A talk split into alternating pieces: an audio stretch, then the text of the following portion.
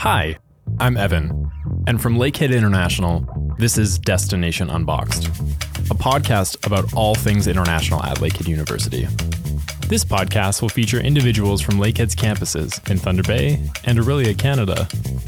In each episode, we'll dive into a wide range of topics from choosing your program and living in residence to where to find affordable food around Lakehead's campuses.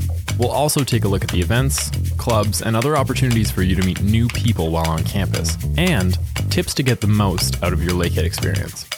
I'm actually a graduate of Lakehead University myself, where I completed the Honors Bachelor of Commerce program, majoring in finance and minoring in economics.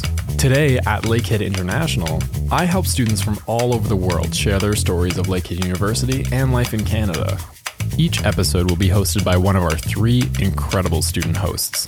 Hi everyone, I'm Shindara, and I've been studying kinesiology at Lakehead since 2019, and I'm from Nigeria. I'm really interested in cooking and reading, and I binge watch The Office every Saturday night.